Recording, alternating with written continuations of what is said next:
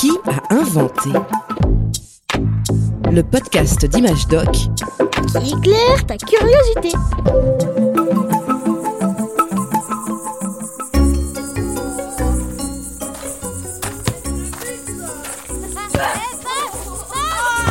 L'autre jour, je me baladais près d'un parc. Il faisait une chaleur écrasante et je suis passé tout près d'un groupe d'enfants qui jouaient au ballon. Il fait au moins 100 degrés Moi je trouve qu'il fait plutôt doux. 100 degrés je te dis N'importe quoi. C'est étrange comment chacun ressent la température différemment. Heureusement, pour mettre tout le monde d'accord, il existe un instrument de mesure. Euh, le thermomètre? Et tu sais comment ça fonctionne un thermomètre? Euh, ben, En gros, il y a une petite barre rouge qui monte. Plus la chaleur elle est chaude, elle monte, et plus la chaleur elle est froide, et ben elle descend. Exactement. On s'appuie sur un principe physique naturel. La température fait varier le volume d'une matière, un liquide ou un gaz. Ce principe est connu depuis plus de 2000 ans. Ah ouais, ça remonte depuis hyper longtemps. Dans la Grèce antique, des scientifiques comme Héron d'Alexandrie constatent que l'air prend plus de place lorsqu'il fait chaud et moins lorsqu'il fait froid. Héron d'Alexandrie construit un instrument qui permet de s'en rendre compte. Imagine un ballon de métal rempli d'eau et fermé par un bouchon. Je prends un tube en U renversé, je fais passer un bout du tube au travers du bouchon. Voilà. Comme ça, il plonge dans l'eau. Et je plonge l'autre bout du tube dans une bassine d'eau. Lorsqu'il fait chaud, l'air contenu dans le ballon s'échappe par le tube.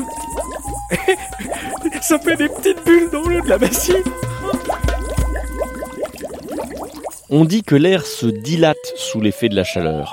A l'inverse, lorsqu'il fait froid, il se rétracte. L'instrument d'Héron prouve l'effet de la température, mais ne la mesure pas. Pour ça, il va falloir attendre le XVIIe siècle.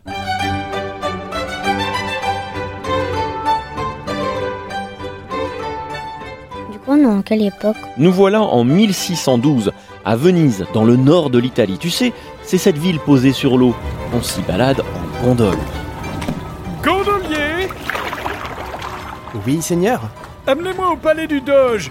Le seigneur Donato est malade. Et forcez l'allure La fièvre est forte Bien, docteur. Le docteur Sanctorius de Padoue est un médecin extrêmement réputé. Il soigne les plus grandes familles de la noblesse vénitienne.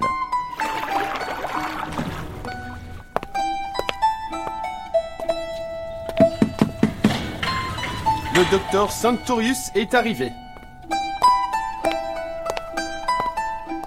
Sanctorius de Padoue sort de sa trousse un étrange instrument. C'est une petite boule de verre prolongée par un long tube fin. Le tube plonge dans un vase plein d'eau. Ouvrez la bouche, monseigneur. Voilà. Je place la boule. Refermez. Et maintenant, attendons. Voyez, le niveau de l'eau monte plus haut qu'hier. C'est bon signe. L'air prend moins de place dans le tube.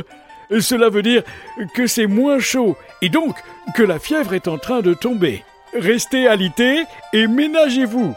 Je reviens demain vérifier cela.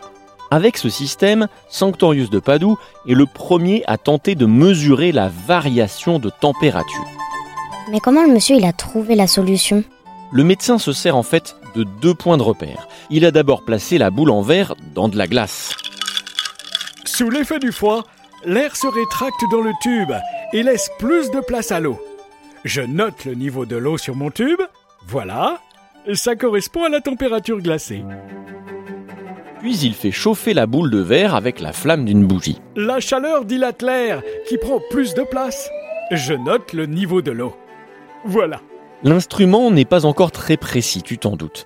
Il va être amélioré 40 ans plus tard par Ferdinand II de Médicis. Ce noble règne sur la Toscane, une région d'Italie. En politique, il n'est pas très doué. Son truc à lui, c'est les sciences.